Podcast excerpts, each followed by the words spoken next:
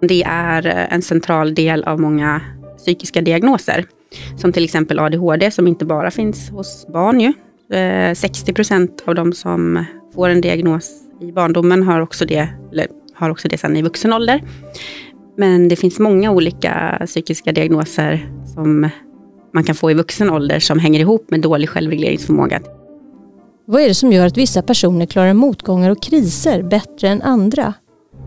Det handlar mycket om självregleringsförmåga, det vill säga förmågan att medvetet kunna kontrollera sina tankar, känslor och beteenden. Det handlar också om att ha det som kallas psykologisk flexibilitet. Det vill säga att kunna anpassa sig efter den aktuella situation man befinner sig i. Men går det här att träna upp? Du lyssnar på Forskarpodden vid Uppsala universitet.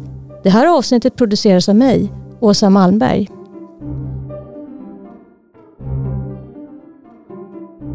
Jag heter Karin Brocki och jag är professor i psykologi vid Uppsala universitet.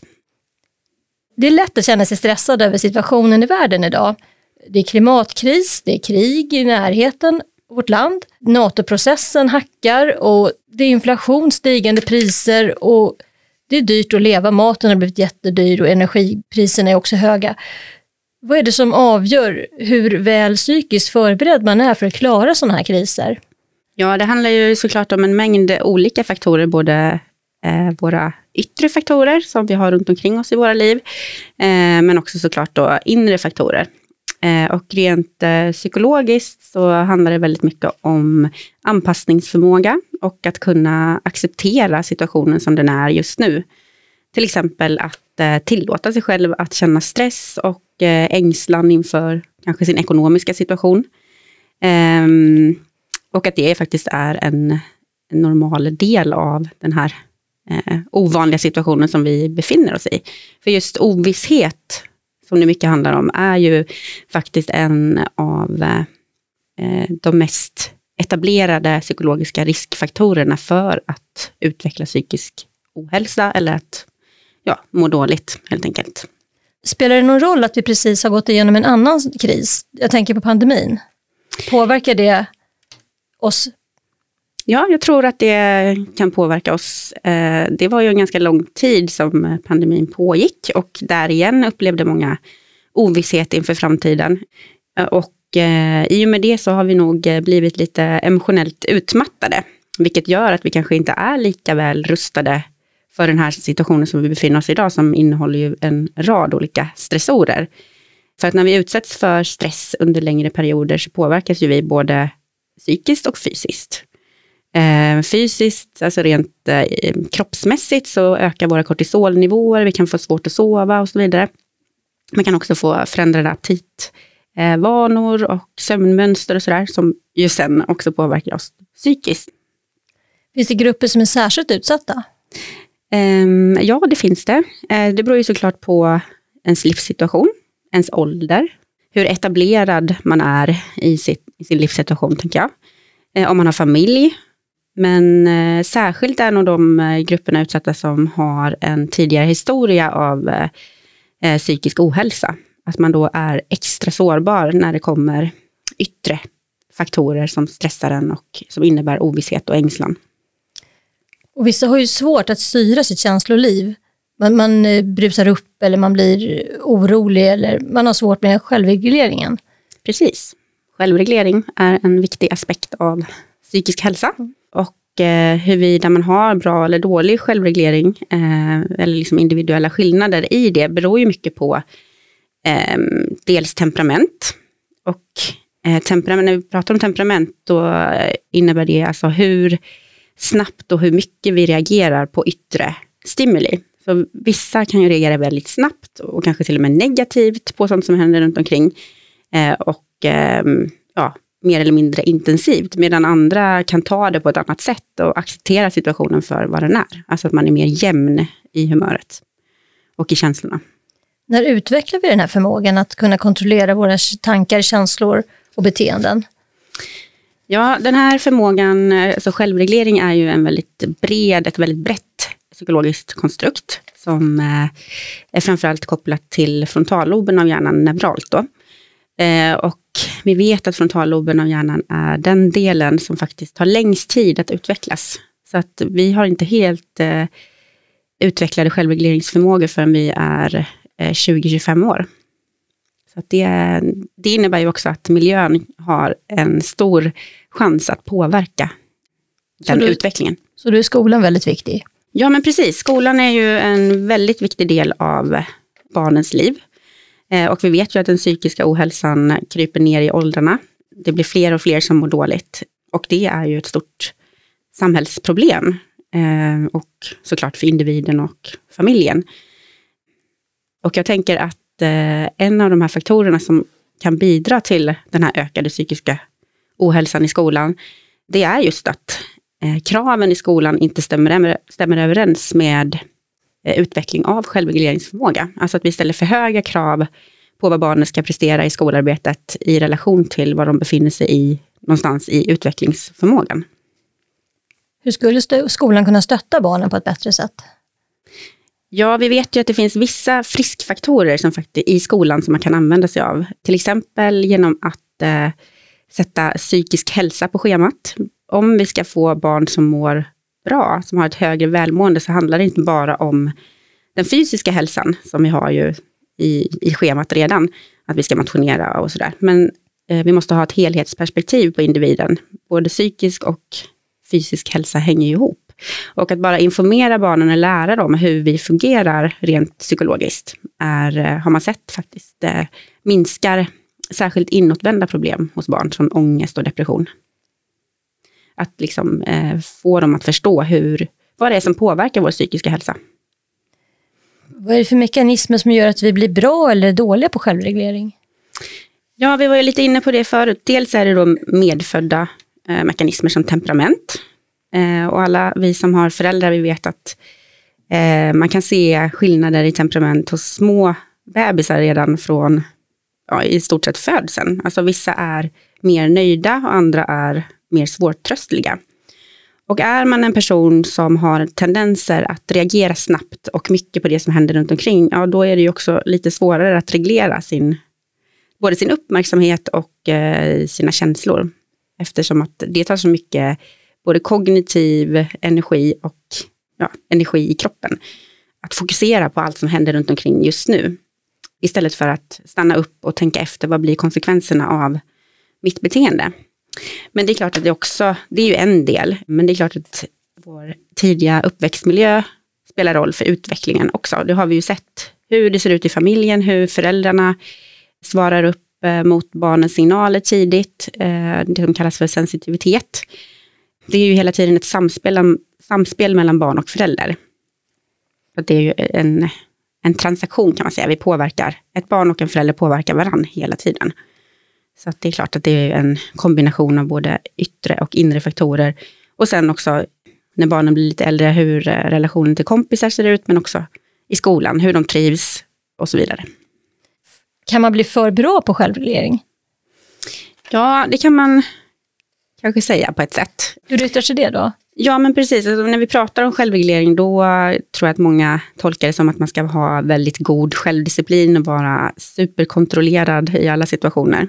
Men det handlar inte om det, utan det handlar om att kunna anpassa sin självreglering efter den kontexten som man befinner sig i just nu. Eh, så optimal reglering beror ju mycket på situationen, om vi behöver uppreglera eller nedreglera oss. Och det, alltså om man är för reglerad och för kontrollerad, då kan ju det göra att man till exempel blir väldigt rigid, eh, man har svårt att eh, släppa jobbiga tankar till exempel, och det hänger ihop med eh, inåtvända problem eller internaliserade problem som ängslan, och ångest och depression. Men är man, eh, har man för lite självreglering, då kan det istället leda till impulsivitet, hyperaktivitet och så vidare. Vilket ju heller inte är kanske optimalt. Kan självregleringsproblem hänga kvar till vuxen ålder? Ja, absolut det kan det, eftersom det är en central del av många psykiska diagnoser. Som till exempel ADHD, som inte bara finns hos barn ju, Eh, 60 procent av de som får en diagnos i barndomen har också det, eller har också det sen i vuxen ålder. Men det finns många olika psykiska diagnoser som man kan få i vuxen ålder som hänger ihop med dålig självregleringsförmåga, till exempel borderline, ja, det finns väldigt många. Det är egentligen en central del i det mesta av psykiskt dåligt mående.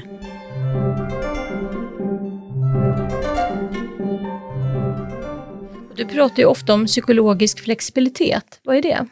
Eh, så psykologisk flexibilitet handlar om att kunna anpassa sig eh, efter den situationen som man befinner sig i just nu, eller i den kontext som man befinner sig i. Det handlar också om att eh, vara medveten om vad som är viktigt för just mig. Vad är mina personliga mål och värden i livet? Och att kunna anpassa sitt beteende efter de värderingarna och målen. Du pratar om, om mål, att man ska uppnå sina mål och sådär, vad är det som är viktigt för mig själv? Men hur kan man hantera det om det blir till exempel, det kan vara svåruppnåeliga mål? Ja, det är klart att det kan vara. Ehm, det gäller ju att eh, fråga sig då om de målen är rimliga.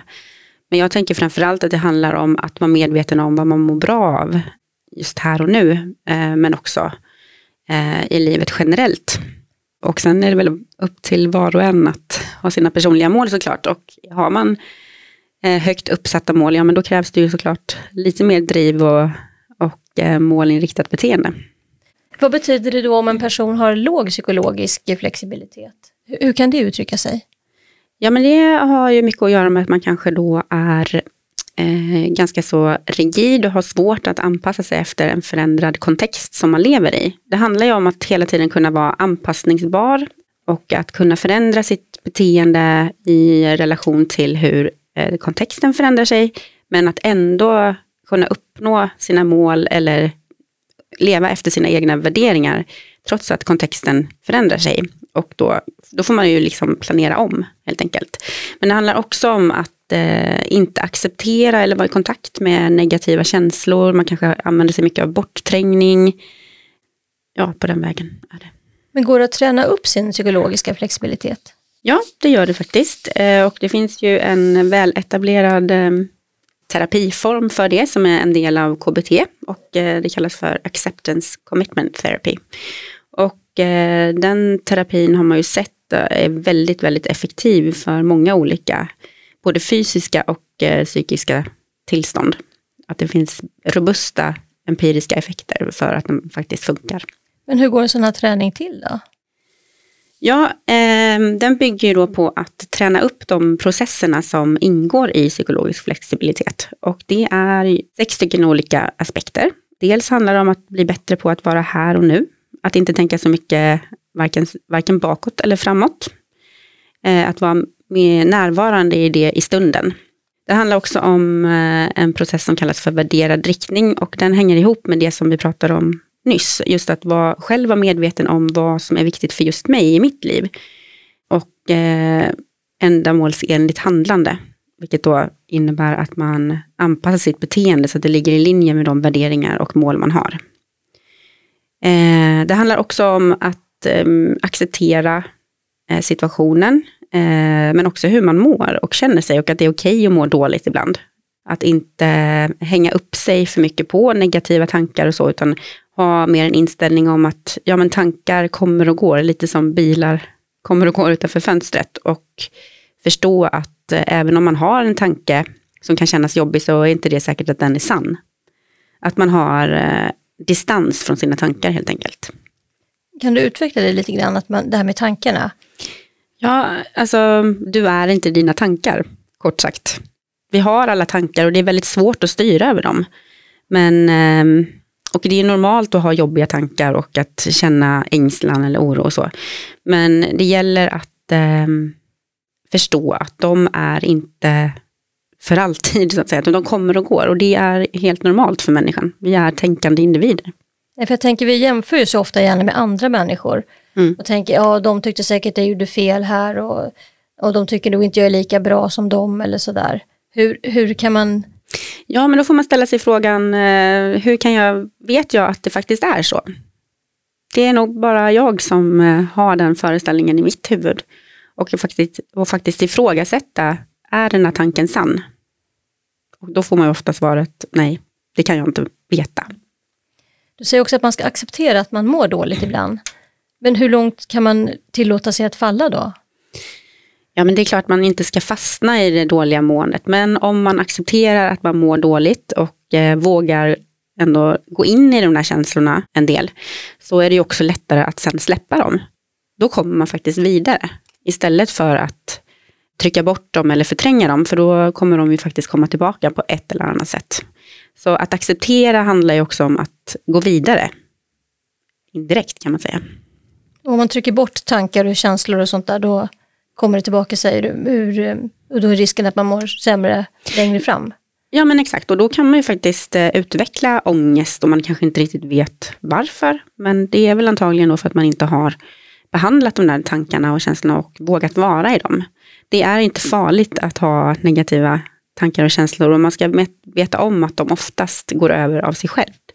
Men sen är det ju så att om man börjar må så dåligt så att man blir påverkad i sin dagliga funktion, inte kan gå till jobbet, till skolan och så vidare och får svårt att sova, ändrade aptitvanor och så, då ska man ju söka hjälp såklart.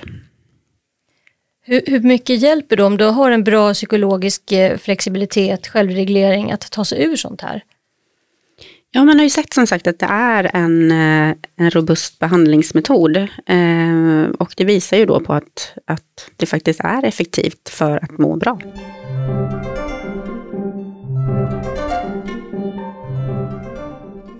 Du har också forskat en hel del om utåtagerande beteenden, till exempel trots och sånt där, och ADHD. Kan du berätta mer om det? Hur forskningen går till? Ja, och eh, där handlar det ju återigen mycket om vilken roll självregleringsförmåga har i de här diagnoserna. Eh, och eh, vi har ju sett då i vår forskning att eh, har man en sämre självregleringsförmåga tidigt i livet, redan i förskoleåldern, då har man en eh, större risk att utveckla eh, ADHD och till exempel trotsproblematik. ADHD och trots är ju, det finns ju ett stort överlapp mellan dem. Så att har man ADHD så är det 50 procents eh, risk att man också har trotsproblematik. Vad skulle man kunna säga att trotsproblematik innebär? Ja, det innebär ju att man eh, faktiskt har det som vi pratade om tidigare, just det här tendensen att eh, reagera snabbt och negativt eh, mot det som händer runt omkring. Utan att tänka efter om ens tankar faktiskt stämmer. Utan man har en, en tendens att tolka men, andra människors beteende som fientligt och eh, någonting som är riktat mot en själv. Det handlar också om att man är eh, provokativ och trotsig mot auktoritära personer. Eh, som lärare och, och föräldrar. Och eh, ja, gå lite in för att framkalla eh, reaktioner, negativa reaktioner hos andra. Och när du forskar på det här, hur går det till? Ja, vi använder oss av något som kallas för longitudinella metoder. Eh, och det handlar om att man eh, följer samma grupp barn under en längre period i livet. Så att vi träffar barnen redan i spädbarnsåldern och sen så följer vi dem ända upp i tonåren. Och då försöker vi kartlägga eh, både riskfaktorer och skydd, skyddsfaktorer för särskilt då utveckling av självregleringsförmåga. Så man kan säga att vi är intresserade av vad det är som gör att vi blir så olika i självregleringsförmåga. Är det inre faktorer eller är det yttre faktorer? Eller är det en interaktion av båda dem, vilket det antagligen är. Så att vi försöker då alltså studera så många olika faktorer i barnens liv som möjligt på ett systematiskt sätt för att kunna fastställa eller kartlägga risk och skyddsfaktorer. Och det kan ju handla då om barnets eget eh, temperament, kognitiva kapacitet, men också yttre faktorer som relation till eh, föräldrarna, eh, föräldrar-barnrelationen, eh, lite senare även eh, kompisrelationer och så vidare. Och det här är blandade barn, det är inte bara barn som har problem utan det är? Nej, precis, det här, eh, vi följer barn ur normalpopulationen. Och om man nu har ett barn som har de här problematiken med trots till exempel eller ADHD, vad, vad behöver man för hjälp? Ja, det finns ju eh, väl utvecklade föräldring, föräldraträningsprogram och de handlar ju mycket om att träna föräldrarna i att se vad, vad barnet behöver i olika situationer och hantera de där situationerna på bästa sätt. Att ge föräldrarna verktyg i att till exempel hantera ett ilskeutbrott hos ett barn. Ehm, men det handlar väldigt mycket också om att försöka få till en god stund mellan föräldrar och barn varje dag. Alltså någonting positivt. För det är ju så att eh, det här trotset eh, och aggressiviteten som de här barnen ofta har är väldigt påfrestande för relationen. Och då kan det vara svårt att eh, upprätthålla en positiv relation eller en god känsla i relationen och det måste man försöka träna på. Och hur dåligt mår barnet av att ha de här problemen själv? Ja, de mår ju såklart eh, inte alls bra. De eh, blir ju påverkade både i relation till kompisar, eh, skolprestationer och så vidare och utvecklar ofta även internaliserande problem som ångest och depression. Vet man vad orsaken till trots till exempel är?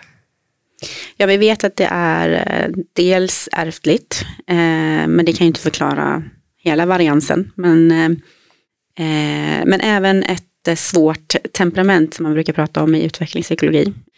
Ett svårhanterligt temperament och det innebär att man faktiskt kan se på de här barnen som utvecklar en trotsdiagnos tidigt att de är mer oroliga och svarar upp på eh, stimuli på ett negativt sätt väldigt tidigt i livet. De är mer svåra att trösta och eh, för föräldrar och har svårare att vara nöjda helt enkelt. Om de här barnen inte får hjälp, vad kan det leda till? Ja, det kan ju leda till att eh, problemen förvärras, att man hamnar i eh, negativa cirklar helt enkelt. Både i relation till föräldrar och eh, kompisar och hamnar i fel miljöer. Det kan gå så långt så att man hamnar i missbruk och kriminalitet och utvecklar någonting som kallas för antisocial personlighetsstörning. Och eh, det handlar ju om att man bryter mot sociala normer och inte anpassar sig till samhällets regler helt enkelt. Kriminalitet alltså kan det leda till? Ja. Därför är det ju väldigt viktigt att eh, hitta riskfaktorer tidigt så att vi kan eh, eh, hämma den negativa utvecklingen och hjälpa barnen och deras familjer och även ur ett samhällsperspektiv är det ju viktigt. Har ni sett någonting om hur vanliga de här problemen är i, i den gruppen ni har studerat till exempel? Hur många i procentuellt sett eller så? Ja, det varierar lite men man brukar säga att eh, prevalensen är ungefär eh, 2 till 4 procent. Du har också forskat mycket på psykisk ohälsa kopplat till pandemin. Vilka är de viktigaste lärdomarna som man kan dra av det här? Ja, men det som vi såg det var ju att eh, de som mådde sämst under pandemin, det var ju faktiskt de unga. Eh, de som befinner sig i en eh, period i livet där det händer stora förändringar. Alltså till exempel att man byter stad, man kanske flyttar för att studera på annan ort. Man har inte en ett etablerat familjeliv och så vidare och man är mer beroende av kompisar och sociala sammanhang och de blev ju eh, rubbade, de där cirklarna, under pandemin. Och vi såg också då att de som hade eh, en historia av tidigare psykisk ohälsa också drabbades värst. Så att eh, det man kan ta lärdom um, av kring det där, det är ju alltså att vi behöver kanske då satsa mer på de grupperna som är särskilt utsatta i sådana här krissituationer. Vad händer för spännande inom ditt forskningsfält just nu? Ja men det händer ju väldigt mycket på olika nivåer och, och från olika perspektiv. Det är många forskare som fokuserar kring hjärnans roll i utveckling av självregleringsförmåga, vilka neurala korrelat till exempel. Men det som jag tycker är, som ligger mig varmast om hjärtat och som jag vill försöka forska mer om, det är just eh, hur eh, självregleringsförmåga eh, är kopplat till den psykiska ohälsan i skolan som vi ser. Där tror jag att det är väldigt viktigt att vi får mer kunskap kring vad vi kan göra för att hämma den här negativa utvecklingen. Till exempel att eh, se om man kan träna den psykologiska flexibiliteten eh, hos barnen i skolarbetet. Eftersom vi vet att det är en god skyddsfaktor från, eller mot eh, psykisk ohälsa. Ja men tack, tack för att du kom hit. Ja, tack så mycket. Du har lyssnat på Forskarpodden med forskaren Karin Brocki.